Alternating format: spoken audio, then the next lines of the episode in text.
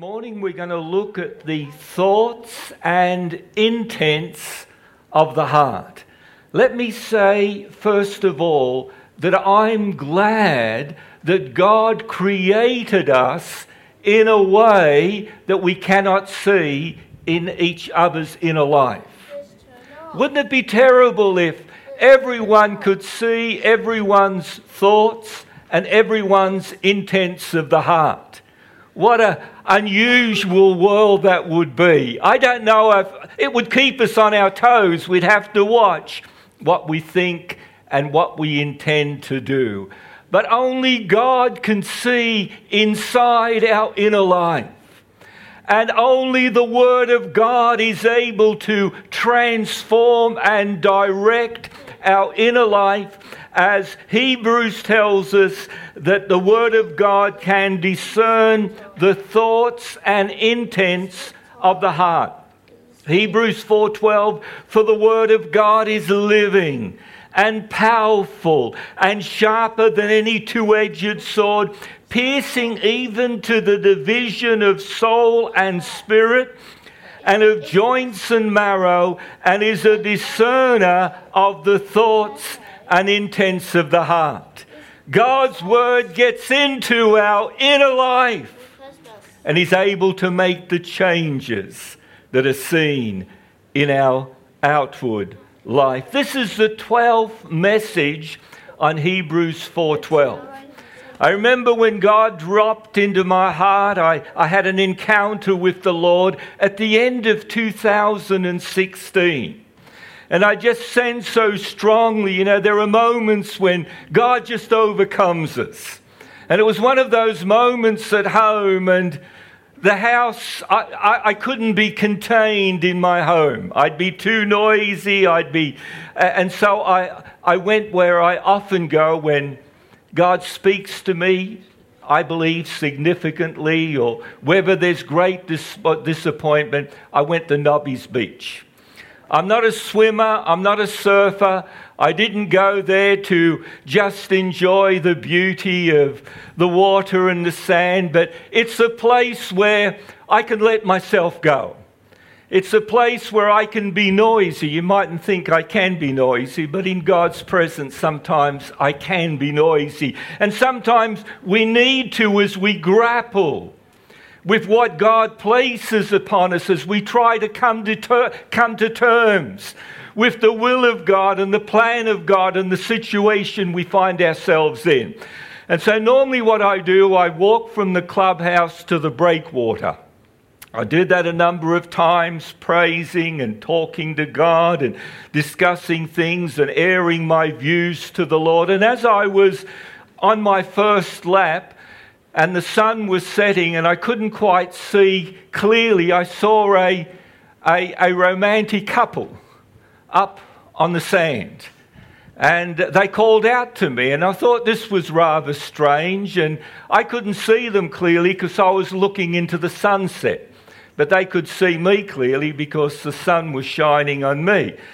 And I thought, who is it? And they stood, and it was uh, Pastor Jono and Kirralie. They were there. They tried to tell me that they were discussing the program, but can you imagine twilight, the cool breeze, the beauty of, and Kirralie there looking at Pastor Jono's eyes? I, I think there might have been some of that, but I think there could have been romance in the air also. And I remember we talked just for a moment, and I just shared that God had placed upon my heart that he wanted me to speak on Hebrews 4:12 whenever an opportunity came in 2017. Now my problem was not that God's word's limited. God's word's unlimited. There's enough in God's word that we can minister. There's so much truth, so much wonder, so much treasure in the word of God. My problem was that I was limited. And I thought, God, how can I? You know, one verse, am I able to do it? And uh, in obedience, I said, Lord, I would. And there are other things that uh, I enjoyed in God's presence on Nobby's Beach. at, at that particular time. And the direction of God was so overcoming that I just had to spend time in the open and just to listen and, and share my thoughts to the Lord. And uh, it was a wonderful experience. I had never preached from one verse for a whole year. And uh, the joy of exploring and expounding Hebrews 4:12 has been one of the highlights of my life. And I discovered through it the wonderful treasures that are in God's Word. You know, there's nothing more important for us to love and cherish and read and absorb than God's Word. There are treasures. You know, we, we, we, there's just so much, so much that feeds us and ministers and, and blesses us in God's Word. The second blessing I got out of the year was that I found that whatever God asks us to do, He helps us and enables us to do it. And so, whatever God ever asks you to do, don't be concerned, God, I, I cannot. If it's of Him, the ability and the enabling will be yours. And there'll be a blessing. Well, that's the third thing. I found that God always blesses obedience. Just little things that I always knew. But by following the direction of the Lord, God always blesses obedience. Always. Nothing's more pleasing to him than his children obeying him, and out of the greatness of his heart, he will bless and pour blessing into their lives. Now, this morning, I want to focus on the end of Hebrews 4:12 and is a discerner. This is God's word. This is the sharp, two edged sword word of God that can pierce. It's able to discern the thoughts and intents of the heart.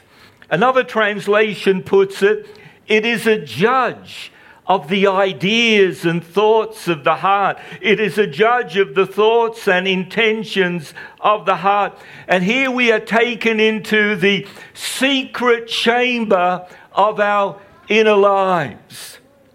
And I want to tell you, I really have some problems with the thoughts and intentions of the heart. You know, there are times when it's out of control. And I want to thank God that He's given us His word that we read and feed upon it, and it's able to bring a control. It's able to bring our inner life. It's able to discern what we need to do and what we need to throw away. In our inner life, in our thoughts and intents of the heart, God does, God's word does its most powerful and wonderful work. The word of God is a, a discerner of our inner world. And that word's translated, it penetrates, it pierces, it judges, it exposes. It's quick to discern and it's quick to see. Our inner world that evidences our behavior, our actions, our motivations, our feelings, inclinations, our uh, outbursts, our ramblings, our expressions, our desires, our inner world that will release these behaviors is where God is constantly at work.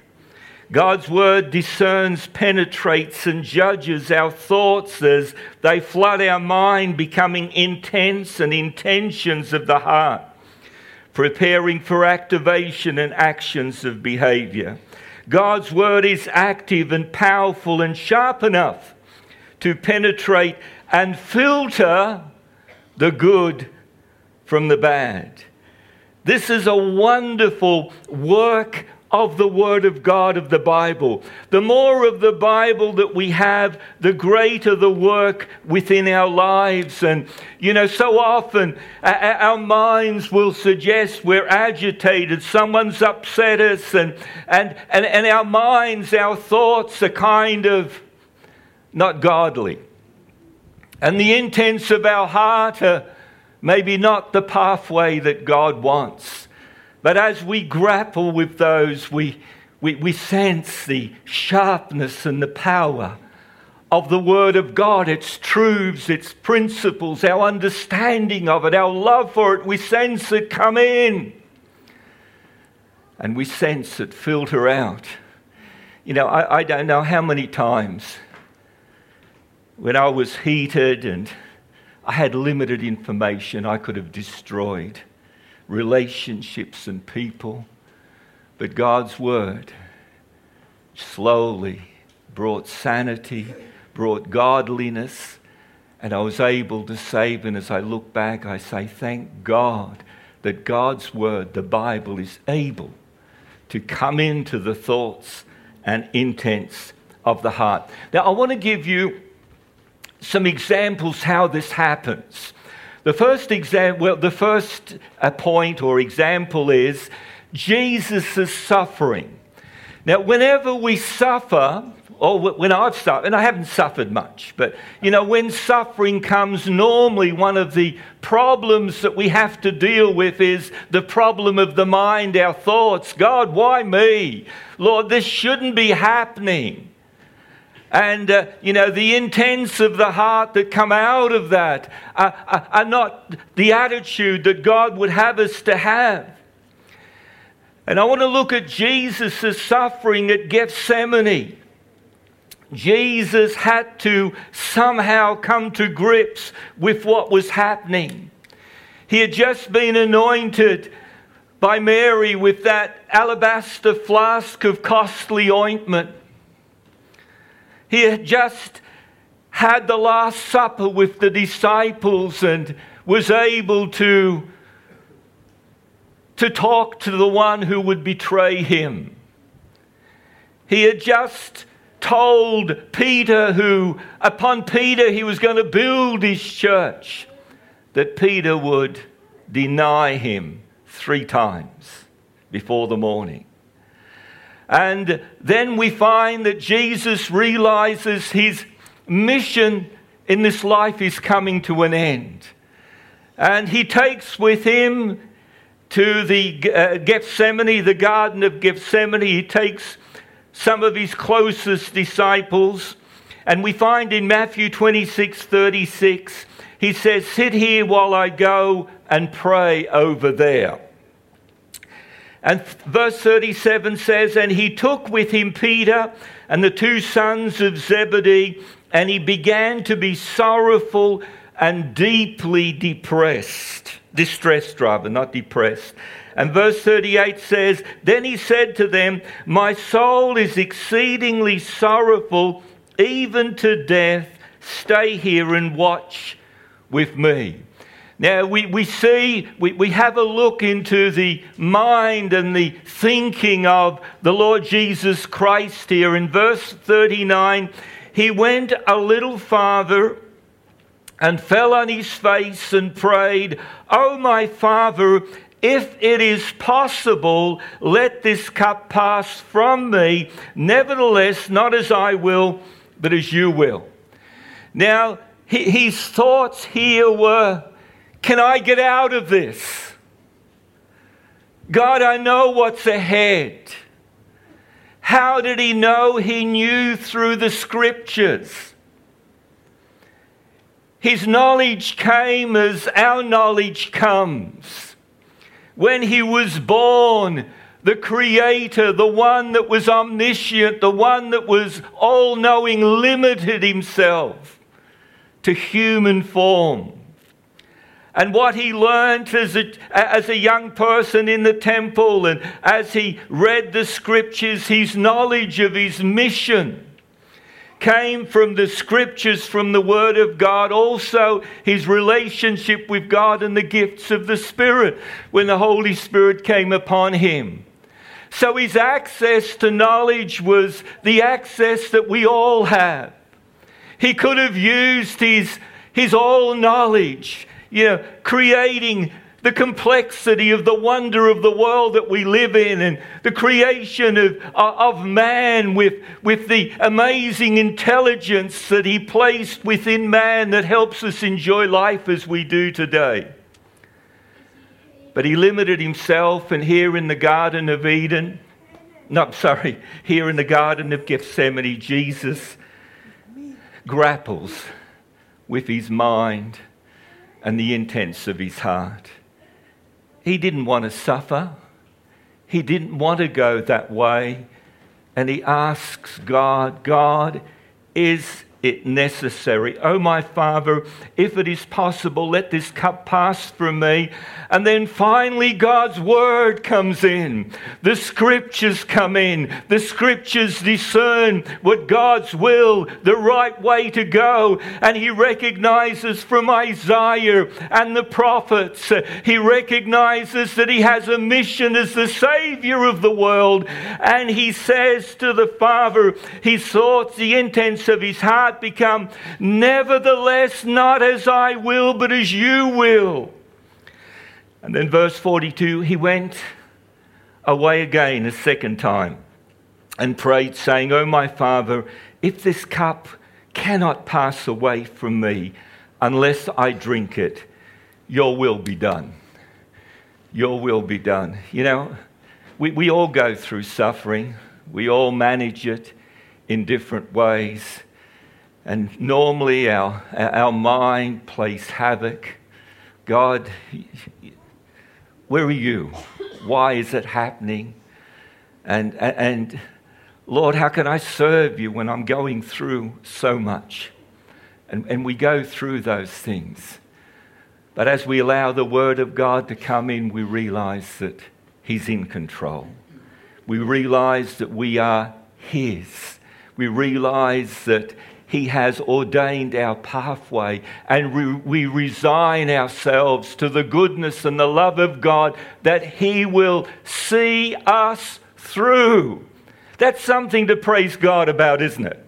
That's something to praise God about. That in suffering and, and difficulty, God's word comes in and He filters out the negative and the hurt, and He helps us focus on the greatness and the goodness of God. Secondly, I want to look at Paul's shortcomings. Paul's shortcomings. And, uh, you know, if there was anyone in the Bible that you would think made it, it's the Apostle Paul. You know, he's a most remarkable man you know, the power of his mind under the anointing of the Holy Spirit, inspiration of the Holy Spirit, gave us much of the New Testament. He's the one with his evangelistic efforts. He, he expanded and helped found the early church. If there's someone possibly we would want to model our life, but we realize he's too far, he's, he's exceptional, he's an amazing man. You know, the Apostle Paul did an amazing task. We enjoy the church today because of, of his foundation and, and the word that he wrote for the Bible. No one had done more for the early church than the Apostle Paul. Yet the Apostle Paul in Philippians 3, after listing his substantial credentials and telling the Philippians that his heart's desire is that I might know him, that I might know Christ in a greater way. He then shares that he has fallen short. He shares his shortcomings, Philippians 3:12, and this is what Paul says, not that I have already attained or am already perfected, but I press on that I may lay hold of that for which Christ Jesus also laid hold of me. He says, I haven't made it. There are things in my life that I'm still not pleased with. In spite of my accomplishments, I am not there. But the Word of God comes in, He understands the power of God's Word, and as God works within our lives, but He says, uh, I press on. I pr- and then in verse 13, He says, Brethren, I do not count myself to apprehend it. I, I, I can't say I've made it. I can't say I'm there, but one thing I do, forgetting those things which are behind and reaching forward to those things which are ahead, I press toward the goal. I think we all find ourselves in that situation. You know, and I want to tell you, you're never going to fully get there. If you think you're going to sit back and think, God, my life's perfect I only do things that please you. I'm so good to my wife and husband. You're never going to get there. That's not what the Christian life is. We, we get closer, but while we still have this humanity, and even the Apostle Paul struggled. And when we struggle with our shortcomings and our failures, and maybe being short with our husbands or you know, there are so many things that can give us a shortcoming. I've had them. If you haven't had them, I've had them. I even had some this week. But what do we do? Oh, well, it's not working. God's word will never work. I'm, I'm never going to really make it. No, we let God's word step in. We let His word step in and we let His word discern the thoughts and the intents of the heart. And when we let His word, as we understand it, the power of His truth, then transform those thoughts and intents of the heart, as Paul said, that he presses on. We press on, God, I, I haven't made it. Maybe I haven't pleased you. I, I wanted to spend more time. Whatever it is, God's word says, press on press on. And how wonderful it is that God's word helps us in that area. Nothing in Scripture speaks of giving up. Nothing in Scripture speaks of perfection. I know the Bible says, Be perfect even as I am perfect, but it's not referring to a perfection where there's no blemish, there's, there's no flaw. There's nothing in Scripture uh, that tells us that we come to a point where we never make a mistake. In fact, the biographies of the Bible cover failure and, and, and you know, one of the wonders of Scripture is its honesty with the lives of men and women it covers. And in spite of all that, Paul says, he presses on. You know, in Hebrews 12, we, we have that we're surrounded by a great cloud of witnesses. And, uh, you know, people that have made it. Not in this world, but made it in faith, and now we've gone into the other world, uh, and they see us as we run the marathon, as we run our Christian life. They see us, and they, the Bible tells us they're, they're cheering us on. You can make it, you will make it. And some of the people that belonged to the cloud of witnesses were people that were failures. There was Noah who failed in his drunkenness. There was Abraham that had all sorts of problems. There was Sarah with her deceit. Uh, and there was Samson uh, with his terrible failure. They're in glory and they're cheering us on and they're telling us it's not shortcomings that you focus on, but press on and you'll win the race. I thank God for that. If it was shortcomings, I'd be out. And I'm sure most of us would. Then the third point I want to look at is David's sin. David's sin. You know, when we fail God in sin, our thought life gets out of control and the intents of our heart are confused. And there are times when we do sin.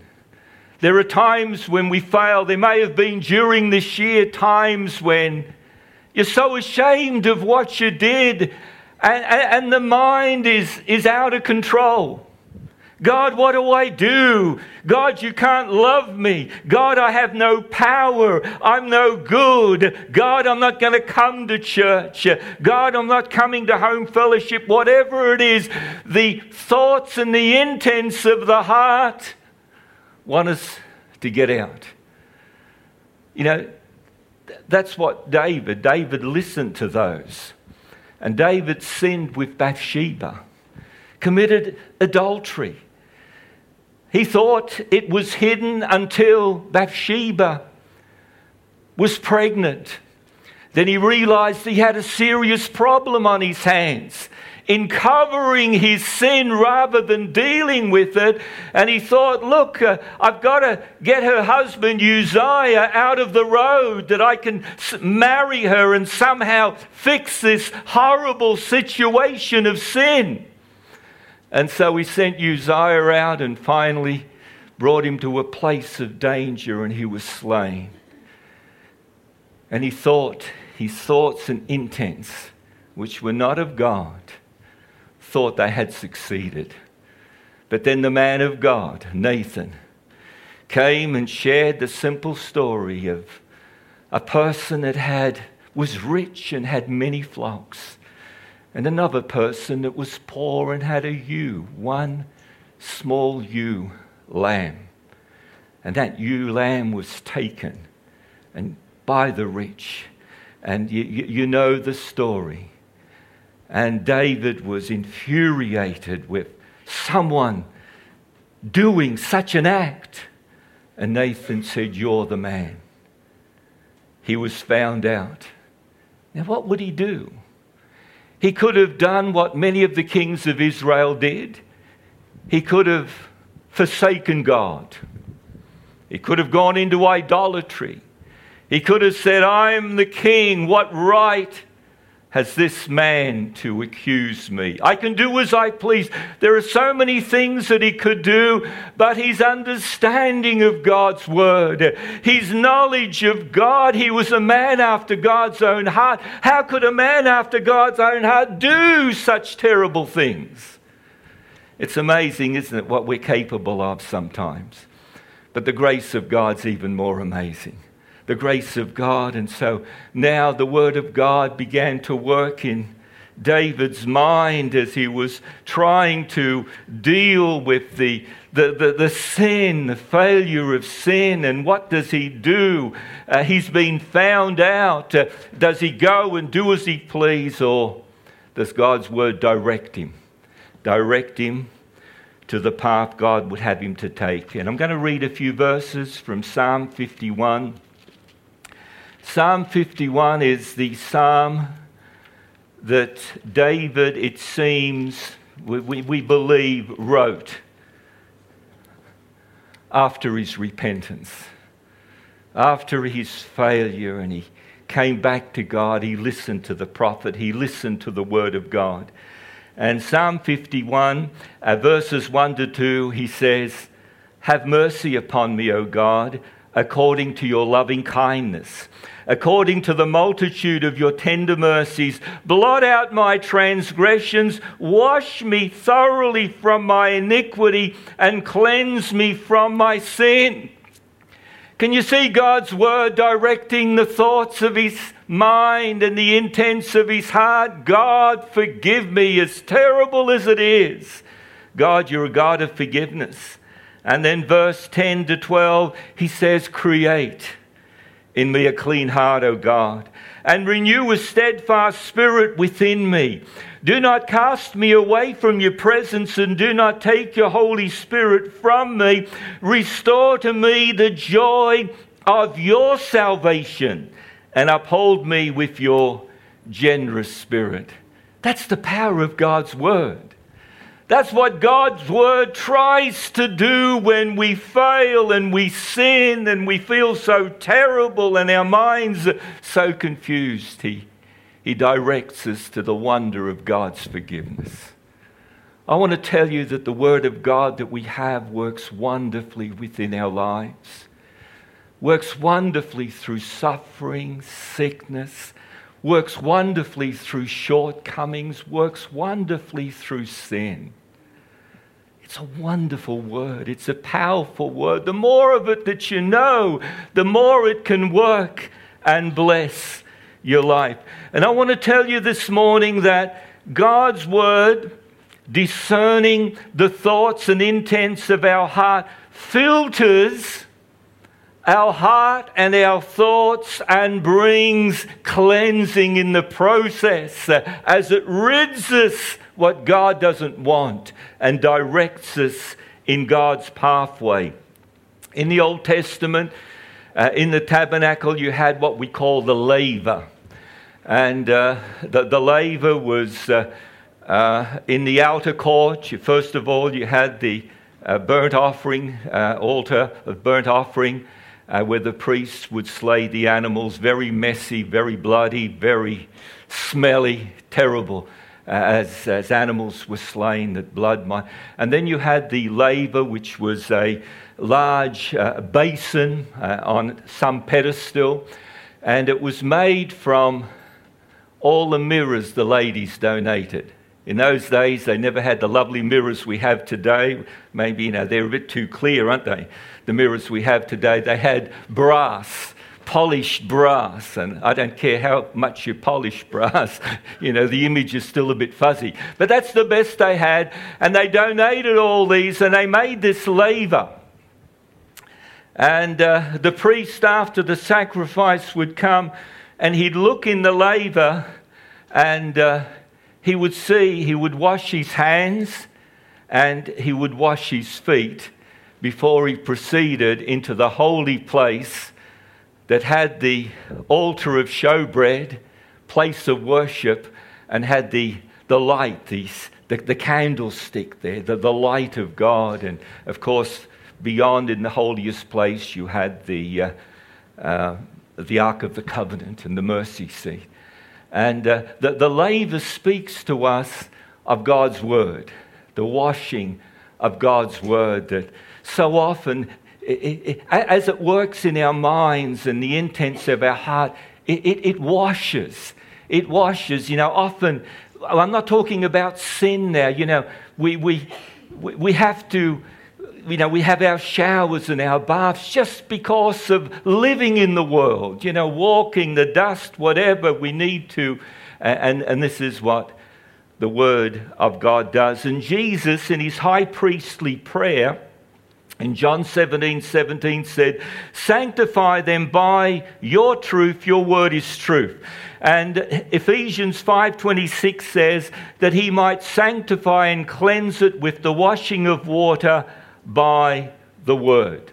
And so God's Word, in all its wonderful activities, is able to bring a cleansing and a washing to our inner life. You know, that's why I find, you know, when you spend time with God, I, I find reading from God's Word first is good, isn't it? You know, maybe a bit of conviction comes, a greater love for God. There's a washing that takes place. And then we come into prayer and, and we just enjoy the presence of God.